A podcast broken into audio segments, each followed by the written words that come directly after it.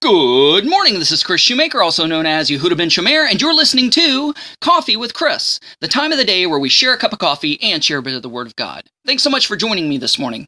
This is Thursday, which is our fifth Sidra, our fifth Aliyah of the Torah portion of Lech Lecha, which means get yourself out. And it's taken from Genesis chapter 14, verse 21, all the way to chapter 15, verse 6. But we're only going to focus on chapter 14, verses 21 through 24.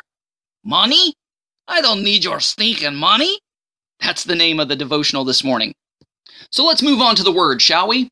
In Genesis chapter 14, starting with verse 21, it says, Then the king of Sodom said to Abraham, Give me the people. The possessions take for yourself.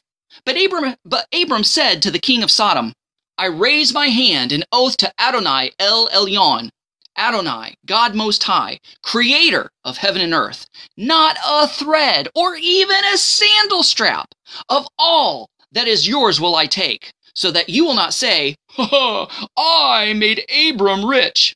I claim nothing but what the young men have eaten, and the share of the men who went with me, Aner, Eshcol, and Mamre. Let them take their share. Money? I don't need your stinking money right?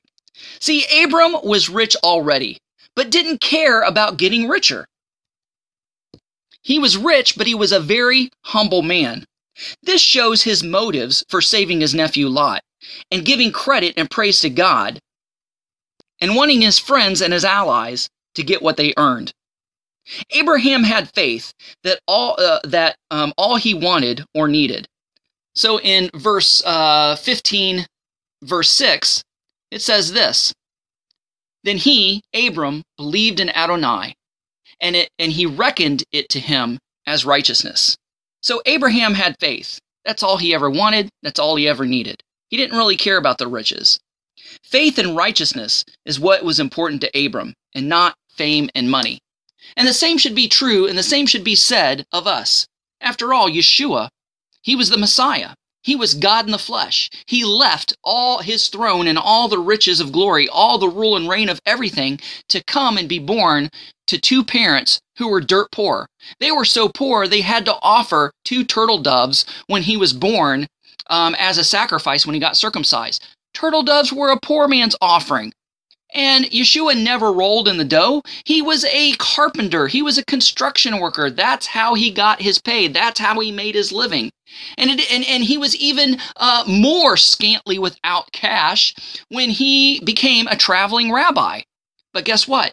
Everywhere he went, his father provided for him. He never had to go without food. He never had to go without shelter. He never had to go without clothing. Yet, he didn't own a pocketbook that we know of. Yet, he left his carpentry job behind to go into full time ministry. And despite walking everywhere he went and didn't even have a horse to ride on, Yeshua was poor, but yet he was rich in faith.